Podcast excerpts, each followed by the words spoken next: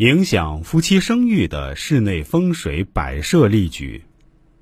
生小孩永远是结婚的人绕不开的话题。有的人三年抱俩，有的人却人丁凋零。这事儿也确实是一个有意思的命理话题。比如，有的人想生娃，却结婚十几年都怀不上；有的小女孩，比如一些初高中女生，未婚女子并不想生，却偏偏生下来了。这两种情况都是烦恼。现在很多身体功能正常、性取向正常、夫妻生活节奏也正常的男女，为什么也怀不上小孩呢？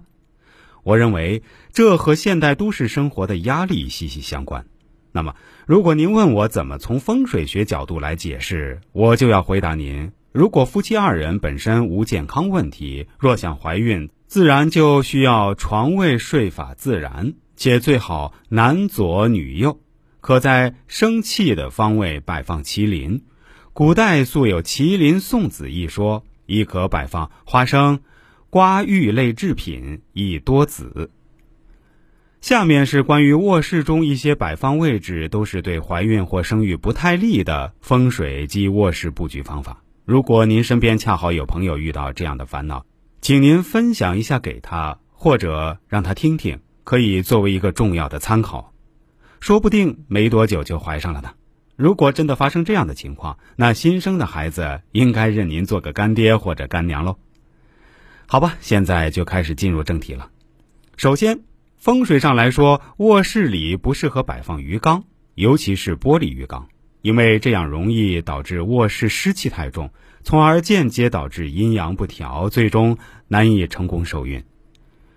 其次，卧室也不可摆设多面镜子。更不能出现镜子是单数面的情况，否则这样的情况会容易导致男方精气方面出现较大的损耗，还会容易赶走女方肚子里的胎气。再次，卧室下面若是有神位、车库等，也会增加受孕难度。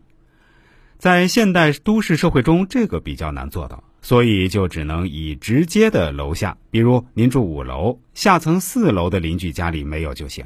一般人不会把神位牌位放卧室，也不要太担心。但车库的话，现在小区一般都是地下车库，所以住一楼的朋友需要注意一下。具体怎么化解，可以来我这里求一套平安符带着。除此以外，您自己卧室以及直接楼下的那户人家里跟您相对应的卧室里，最好不要出现死者的遗像、画像之类的。这样会导致难孕。第四呢，您家里的房门不要恰好垂直正对着卫生间的门，稍微斜一点就可以，更不可与厨房相邻或垂直正对着。卫生间是所谓藏污纳垢的地方，容易产生大量的污秽之气；厨房则是燥热之地，还会摆放微波炉之类带辐射性的家电用品。